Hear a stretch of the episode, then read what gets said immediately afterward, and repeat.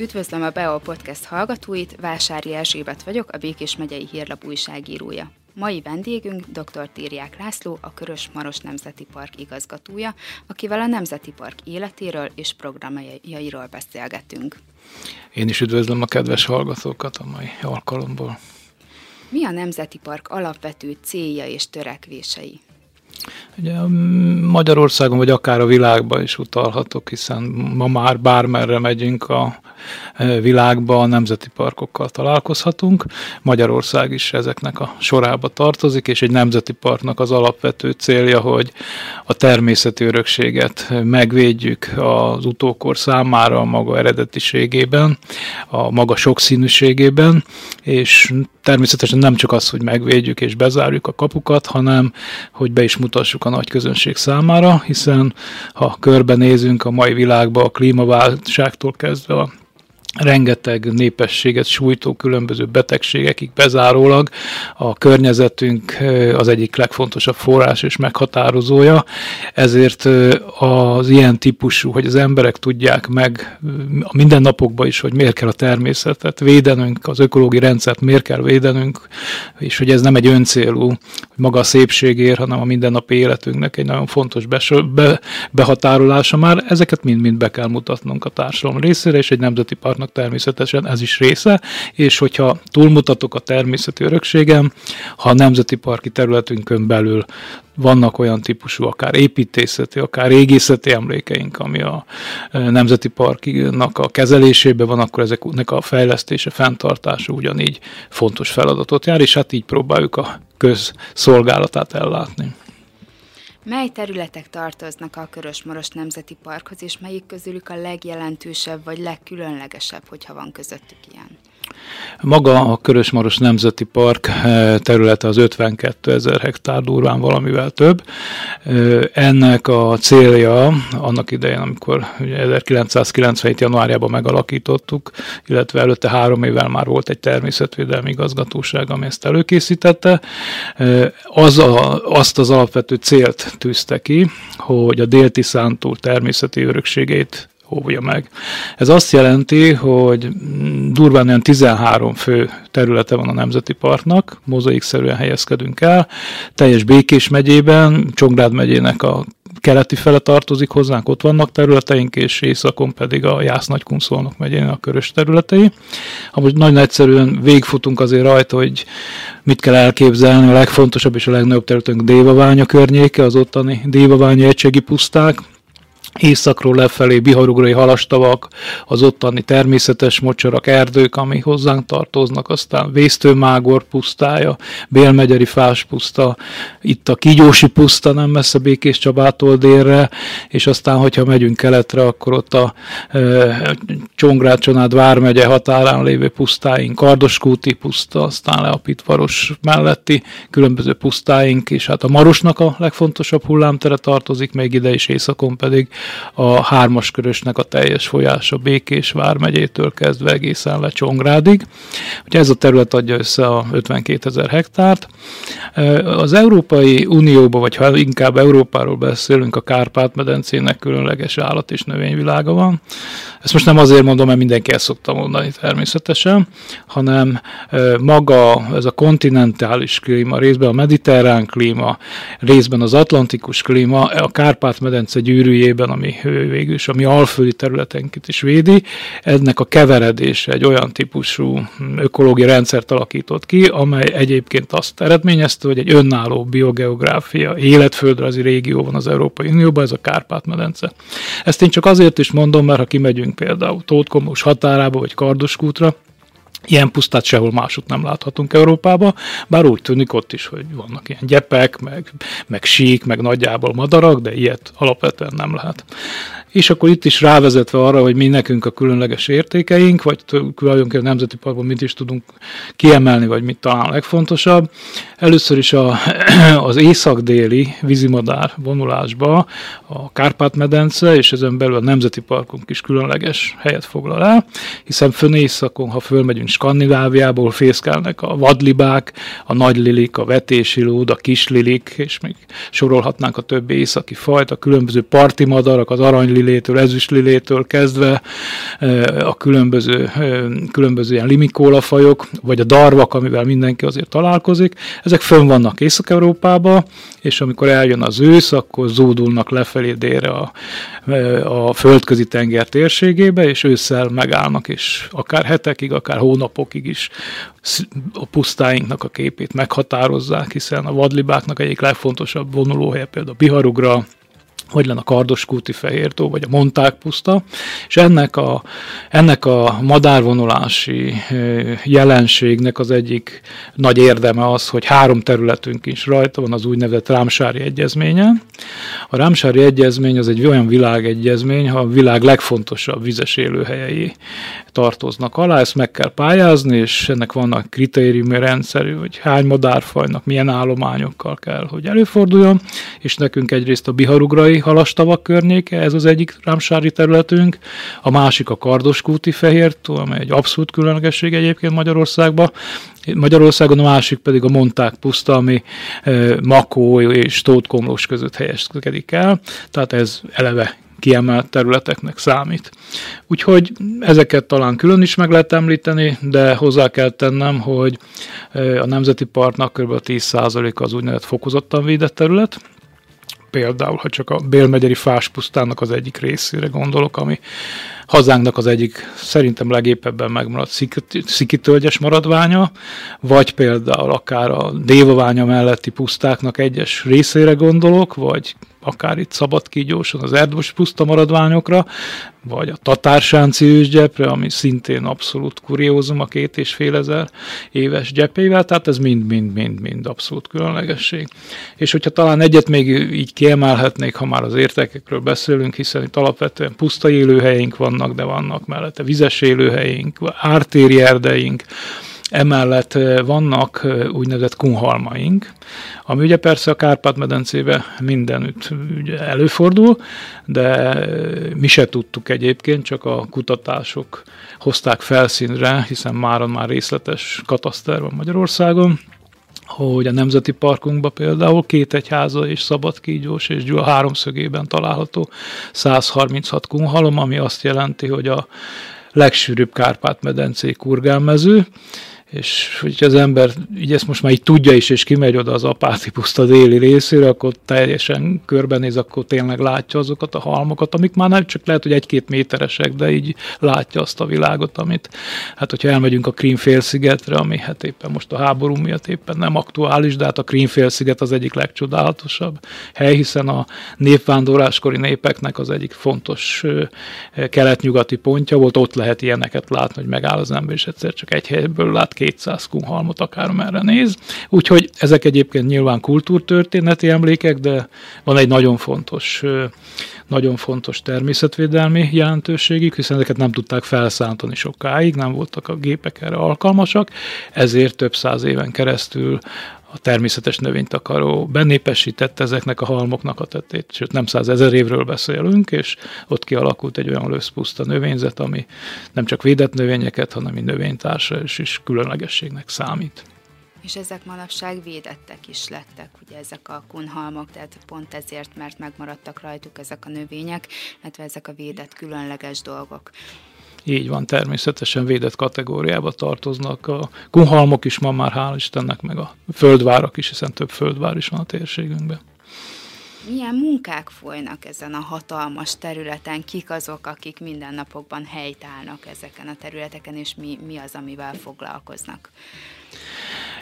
Ugye Magyarországról beszélünk, mindent más a Nemzeti Park. Más Amerikában egy Yellowstone Nemzeti Park, más Romániában egy Retyezáti Nemzeti Park, más, és most sorolhatnám a világot, egy Krüger Nemzeti Park Dél-Afrikába. Magyarországnak megvan az a sajátossága, hogy ezeknek az élőhelyeknek több ezer év óta jelentős használata volt, és ha csak a pusztai, és talán egy kicsit visszaugornék, tehát a mai pusztákon ugye látunk legelő állatokat, amik házi állatok, a jelenlegi tudományos álláspont szerint valamikor úgy kell elképzelnünk a Kárpát-medencének a füves pusztáit, hogy ezek ugyanúgy, mint Afrikában színig voltak különféle állatokkal, vadszamarakkal, különböző szarmasmarhafélékkel,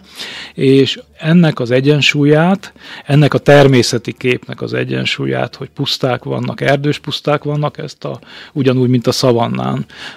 Közép-Afrikában vagy Kelet-Afrikában láttuk, ugyanezek, ugyanezek az állatok tartották fönn. Azonban az Eurázsiában a népvándorlás korában, meg előtte is a különböző lovas népeknek köszönhetően ezek eltűntek, mint hogy például az őstuloknak a Kárpát-medencében a 12. században az utolsó fellelt légészeti lelete, tehát ezek az állatok eltűntek. Azonban, ha ezeket a természetes pusztákat fönn kívánjuk tartani, akkor ezeket legeltetnünk kell. És most visszatérve például, hogy mit csinál egy nemzeti park ma, nem csak aktívan, nem csak passzívan védjük, tehát hogy nyilván van természetvédelmi őrszolgálatunk, akik figyelemmel kísérik a területeket, hogy ne legyenek szabálysértések, bűncselekmények, hogy tönkreteszi valaki az élőhelyet, vagy kitépi, vagy tönkreteszi a védett növényeket. Nem csak ennek az állapotnak a nyomon követése, hanem aktív részvételt is igényel. Ezért, mint minden nemzeti park igazgatóság, a Körösmaros Nemzeti Park igazgatóság is legeltető állatállományokat tart fönn. Ezt hozzá kell tennem egyébként, hogy a mi Nemzeti Park igazgatóságunk a többi nemzeti parkhoz hasonlóan a legnagyobb állatállományra rendelkezik. A közel két és fél ezer szürke marhánk van, ezt 17 helyen legeltetjük azzal a célral, hogy azokat az élőhelyeket, amit kell legeltetni, mert minden élőhelyet nem kell egyébként legeltetnünk természetes állapotban, de amit kell, hogy ezeket legeltethessük. Emellett e, nagyon fontos, van egy bivajállományunk, egy 200-300-as létszámú bivajállományunk. Ennek egyébként az a sajátosság, hogy Arad megyéből hoztuk be 1997-be azokat a üszőket, meg bikát, amit most aztán mindig neveltünk, és aki, akkor 5000 bivaj volt egyébként Arad megyébe, most pedig van 300-400 bivaj Arad megyébe, és nálunk, nálunk marad fönn tulajdonképpen a természetes állományok. Ezeket a bivajokat például speciálisan vizes élőhelyek, ott Ecsek pusztán a régi, ugye ez a régi túr, mezőtúr, túrkev, ez a régi túr, ami a magyar honfoglalás leírásában is szerepel, ennek a nedves, elöntött gyepeit tudja legelni, amire erre alkalmas, rövidre legeli ezeket a pusztai, mocsar, zsombékos területeket, erre a szürke marha nem alkalmas. És aztán ugye vannak egyébként emellett jó állományaink is, van racka állományunk, meg van cigája, Ma már Magyarország legnagyobb cigája törstenyészetének egyik a miénk Kardoskúton, ez több évtizedes szelekciónak köszönhető. Ezek is speciálisan például kékvércsés legelőket alakítunk ki velük, ezeket ilyen rövidre rágja a, a juállomány, és akkor ezért a vércsék hozzáférnek a sáskákhoz, szöcskékhez, az apróbb kisemlősökhöz, tehát ezeknek is megvan a funkciójuk. És most ennek a aktív beavatkozásoknak nyilván egy hálózat, hogy mindenütt, hiszen gyakorlatilag mint 20 ezer hektáron folytatunk valamilyen típusú aktív tevékenységet. Emellett van egy nagyon fontos genet genetikai védelme is, hiszen a magyar szürke marha genetikai állományának a megmaradása, vagy a házi bivajnak, vagy a régi cigája, rack, ezek, ezek mind valójában őshonos, kvázi védett házi állataink, és ezeknek a genetikai állománynak a fenntartása is szolgálja a mi tevékenységünk, úgyhogy ebből a kettőből alakul ki tehát emellett vannak ezek a nagy élőhelykezeléseink, emellett sokat beszélhetni, hiszen sok minden mást is teszünk, föntartunk speciális területeket, több száz, több ezer hektárt visszagyepesítettünk szántóföldet a Nemzeti Parkba, ezek folyamatosan futó tevékenységeink, és hát emellett meg természetesen vannak a különböző szakmai programjaink, a növényvédelem, madárvédelemtől kezdve folyamatosan folytatunk nagyon jelentős kutatómunkát külső kutatókkal, amik megalapozzák utána azokat a fenntartási, fejlesztési terveinket, ami alapján meg tudjuk mondani azt, hogy erre a területre most viszünk szürke marhát legelni, vagy csak tíz év múlva egyszer, és hogy kialakuljon az a természeti kép, amire egyébként a jövőnk szolgál, és hát emellett természetesen még például az idegenforgalom is, amiről lehet, hogy külön is érdemes szót ejteni, ami rendkívül fontos a környezeti nevelés a mai 21. századi elején folyó éveinkben ha már környezeti nevelés. Hogyan igyekeznek a mindennapokban az embereket közelebb vinni a természethez? Milyen programokat kínálnak a lakosságnak? A Nemzeti Park igazgatóságunknak egyik kiemelt programja nyilván ez is. Ugye két dologról beszélhetünk, az egyik a környezeti nevelés, a másik pedig a turisztika, ökoturisztikai tevékenységünk. Ez valójában azért össze-össze szokott folyni. Talán először a ökoturisztikai tevékenységről beszéljek. Vannak kifejezetten aktív programjaink, amivel megcélozzuk azt az alapvető célt, hogy a helyi lakossággal, mindenki, az urbánus lakossággal megismertessük azt, hogy a Nemzeti Parkunkban milyen természetörökség folyik, milyen védelmi munka folyik, és ezt mind-mind miért tesszük egyébként. Ennek vannak aktív, meg vannak kvázi passzívabb elemei. Az aktív elemei közül hagy említsem meg, hogy három átfogó természetvédelmi napot szoktunk szervezni. Tavasszal van egy Túzok Fesztiválunk Dévabányán, ami egyre sikeresebb és meglepő, tehát nagyon kellemes meglepetés volt, hogy most már egy abszolút több ezres résztvevővel kialakult rendkívül jó rendezvénynek tartom. Itt például be lehet menni a látogatónak az egyébként szigorúan elzárt keltető, túzok keltető állomásba, hajnali lestől kezdve minden programot kap, és ugye mivel úgy csináljuk, hogy komplet családi program, és hát ha valaki szülő vagy nagyszülő, hogyha a gyermekkel vagy az unokáját látja, hogy jól érzi magát, boldog, akkor meg nyilván ő is boldog, és akkor ez a komplet program, ez nagyon jól be tud fel mindenkinek jönni. Ezen kívül ugyanígy van Biharugrán egy Biharitány napja, és pont hát a múlt héten volt a Fehértó napja Kardoskúton, ami szintén több ezer embert megforgat. Ez azt jelenti, hogy egyébként, és hogy miért mondtam aktív, tehát ezeket így kezdeményeztük, és akkor jönnek az emberek, és mennek, jönnek a pusztán, és egyébként megismerik. Emellett, ha valaki fölmegy a homlapunkra, vagy a Facebookon keresztül követ minket, minden héten és minden területen vannak meghirdetett programjaink, ezek különböző túrák, fotólesek, éjszakai programok, hajnali eh, madárlesek, akár csónaktúrák, túrák, tehát mindenki talál magára, vagy éppen most lesz a e, Európai Madár Megfigyelő Nap néhány hét múlva, vagy a Kék Túra napja, tehát talál mindig programot magára a kedvére, tehát így is hozzánk lehet férni, és egyébként ezt mindenkinek is ajánlom, mert azért, ha belegondolok, hogy például jelentkezik hozzánk, és egy könnyű út keretében mennyi mindent megismer, és ha belegondolok egyébként, hogy elmegyek mondjuk Nyugat-Európába, és igénybe veszek egy ilyen szolgáltatást, és azért nem csak, hogy mit kell fizetnem, hanem milyen bonyolult, ahol azt tudom, hogy tényleg jó típusú programjaink vannak. Tehát ezek maguk az ilyen egészében és folyamatosan működő aktív programjaink, aztán bárki jön, keres, egyéb úton állunk rendelkezésre. És most visszatérve egy kicsit a másik részére, amit szintén nagyon fontosnak tartunk, ez a környezeti nevelés, ami azt jelenti, hogy idén szintén olyan 6-5-6, most pontosan nem is tudom, 5-6 ciklusba vezettek a kolléganőim gyerektáborokat, ami rendkívül fontosnak tartom. Nem csak azért, mert én Békés Csabán a Réti Zsimonnak a gyerektáborából, általános iskolától kezdve szegődtem ebbe a szakmába a mai napig is, és azt tudom, nagyon sok táborba jártam egyébként én is fiatalon, hogy mai napig is ott lehet a gyerekeket egy ügy mellé állítani, és egy közösségben felnevelődve, ha nem is lesz profi természetvédő, és ebből fog megélni, de a élete végig elkíséri, tehát ezt szintén rendkívül fontos dolgoknak tartanánk, és hát természetesen van egy kvázi idézőjelbe tett kiemelt idegenforgalmi pontunk, ez a Körösvölgyi Állatpark, illetve mellett a Sterbec István Túzokvédelmi Látogatóközpont Dévabányán, ami egész évben fogadja a látogatókat, és egyre népszerűbbnek számítanak napjainkban és ha már túlzok védelem, akkor ezen a területen, ugye, hogyha jól tudom, élen járnak országos szinten. Mekkora az állomány, milyen munka folyik e mögött? A túzok állományról annyit kell tudnunk, hogy durván 650 madár van a Nemzeti Parkunk működési területén, 650 madár talán valamennyivel több, ebből mondjuk durván 600 madár Dévaványa térségében él, és van még két kisebb populációnk, egy Tótkomlós határokban, Tótkomlós és Makó között, egyébként ott például az út mellett kifejezetten közelről téli időszakban lehet látni ezeket a csodálatos madarakat, és van egy kisebb állományunk, ez mezőgány Geszt, és a mostani kutatásokkal, most már műholdas kutatással nagyon jól látjuk, hogy nagy szalontára is kijárnak a madarak, csak, tehát ott egy határ két oldalán lévő állományról van szó. Ezeket a kis állományokat folyamatosan nyomon követjük, a nagy dévaványai kijelent állomány az pedig e, egyéb dologgal is segítjük folyamatosan.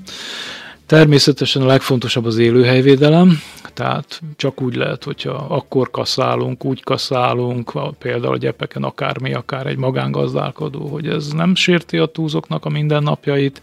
olyan típusú, ö,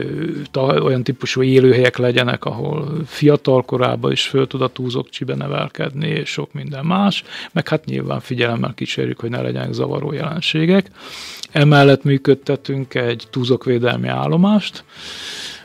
ez azt jelenti, hogy minden védelem eset, minden ellenére is előkerülnek fészkek, akár befészkel egy kukoricásba, vagy napraforgóba, és aztán előkerülnek a tojások, és már nem lehet kina a madarat megvédeni, bár nyilván ez az elsődleges szám, akkor az országból mindig ide hozzák az ilyen előkerült madarakat, ezeket a túzokvédelmi állomáson a kollégáink kikeltketik a tojásokat, aztán fölnevelik a madarakat, és utána végül repatriálják. Ez azt jelenti, hogy újra visszahelyezik őket a természetes környezetbe.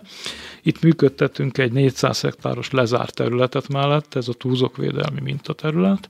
amely egyrészt kutatás célját szolgálja, meg alkalmas arra, hogy az ilyen fiatal madarakat így nyár végén kiengedjük, és vissza tudjuk vadítani. Ennek sokáig nem tudtuk az eredményességét. Ugye kiengedjük a madarakat, kiengedünk 10-20 madarat, akkor van, aki egy kicsit ilyen pessimistább, az azt mondta, hogy megdöglik mind, akkor van az optimista, aki azt mondja, hogy talán néhány marad, és ezt ugye soha nem tudtuk, ez attól függ, hogy az embernek a barátja vagy a nem barátja formázta meg a gondolatokat,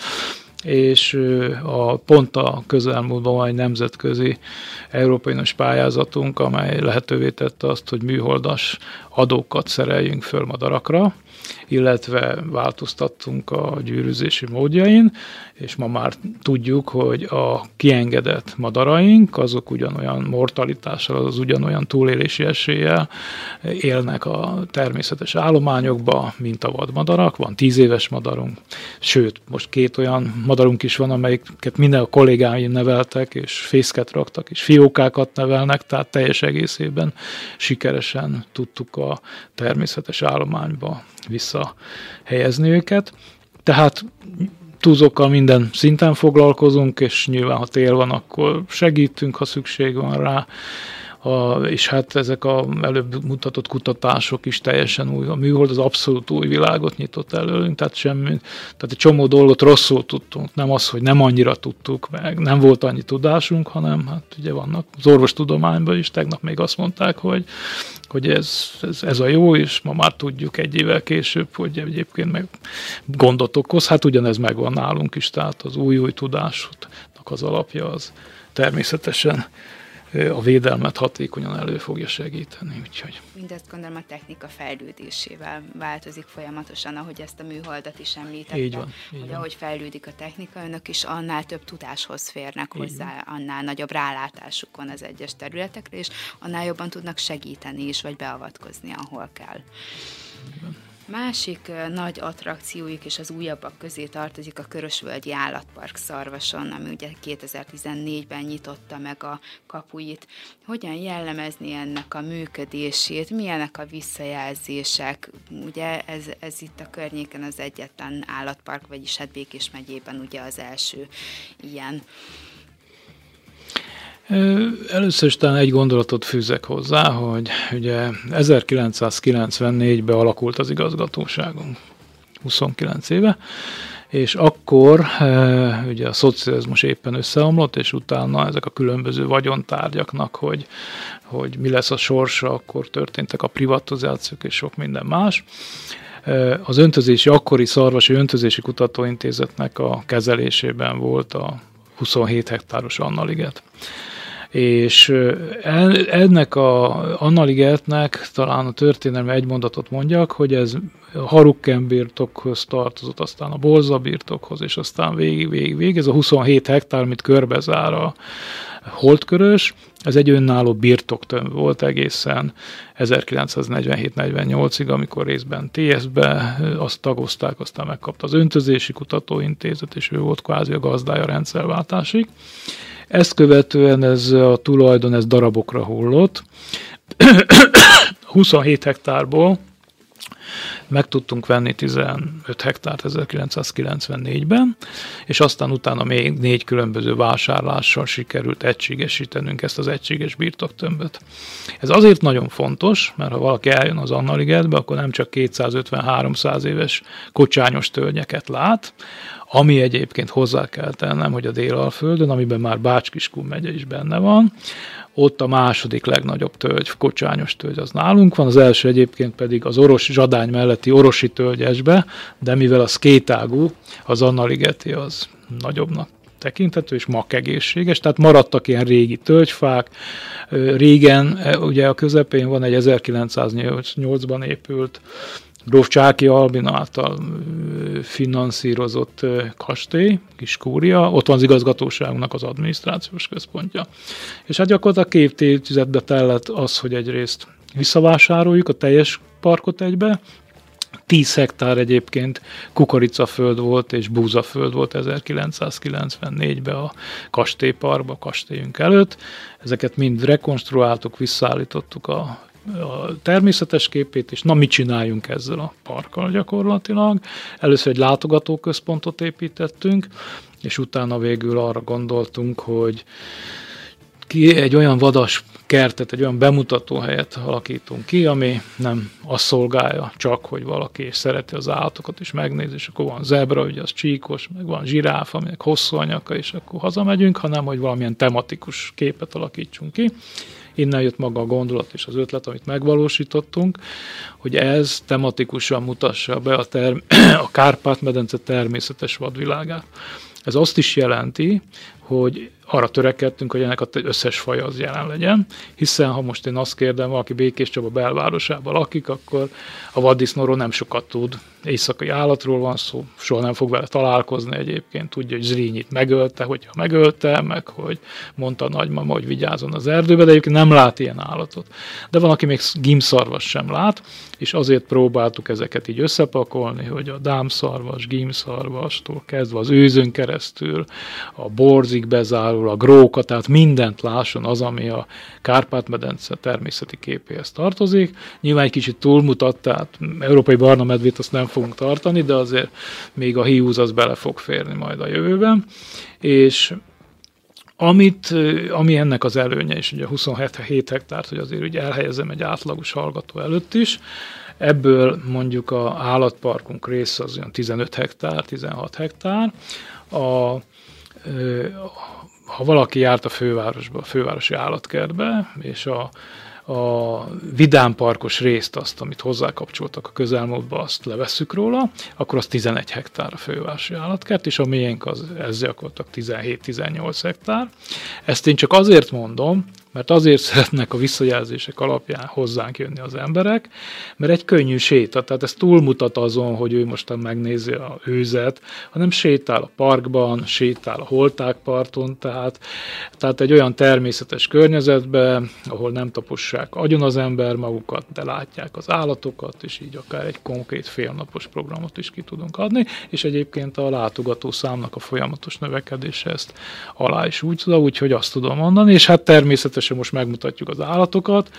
visszatérve az alapfunkciónkra, aki bejön hozzánk, az mind természetvédelmi tudást is fog szerezni, hiszen akárhova lép, az mind le van írva, hogy mit miért. A programjaink nagyon sok visszajáró van, tehát hogy eljön a állatparkba, és aztán utána elmegy egy éjszakai vagy egy hajnali túzoklesre, és ez mind-mind a működésünknek a szerves segítője, és egy mindenképpen sikeres projektnek tudom megítélni így az évek távlatába. Tehát egyik meghozza a kedvet a másikhoz, a látogatónak, akár mondjuk egy dévaványa az Körösvölgyi Állatparkhoz, vagy fordítva.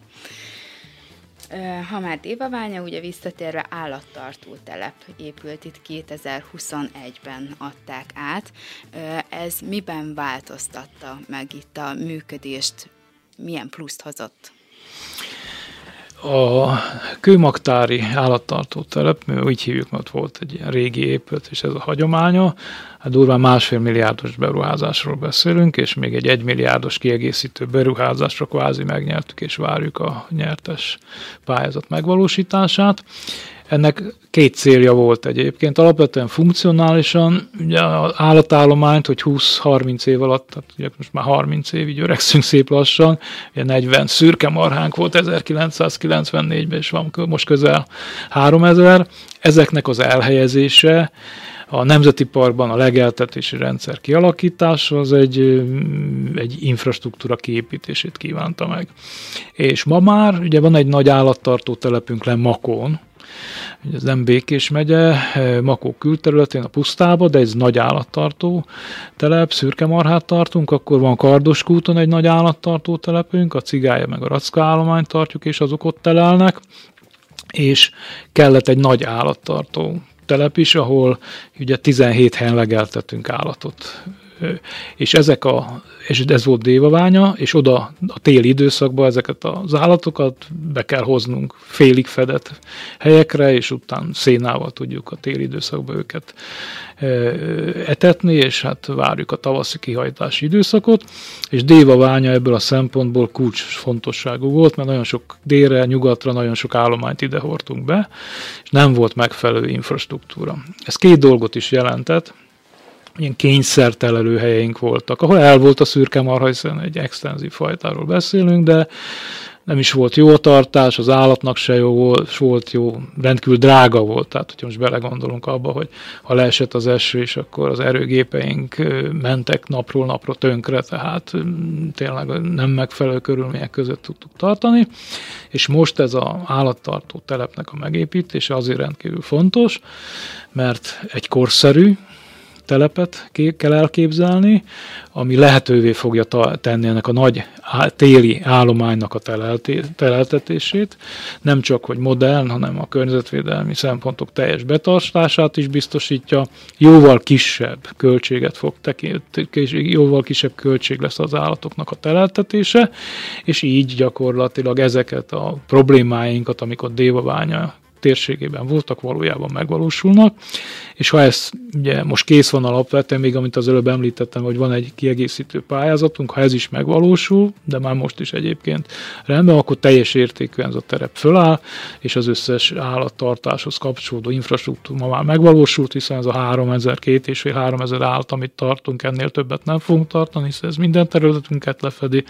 és utána egy üzemszerű gördülékeny tevékenységet tudunk folytatni. Még talán annyit hagyd tegyek hozzá ez a telephez, hogy amikor hozzákezdtünk a tervezéshez, akkor azt gondoltuk és azt mondtuk, hogy ha már nemzeti park vagyunk, akkor egyébként a másik két állattartó telepre is vonatkozik, akkor építészetileg is valósítsunk meg egy olyan értéket, ami, ami nem, hiszen akár büszkék is lehessünk rá ezért gyakorlatilag fölkértünk építési irodóként végül aztán a Makovec építési, építészeti irodát kértük fel, ugye Makovec úr az már nem él, de a maga az organikus tervezési iskolája az tovább él,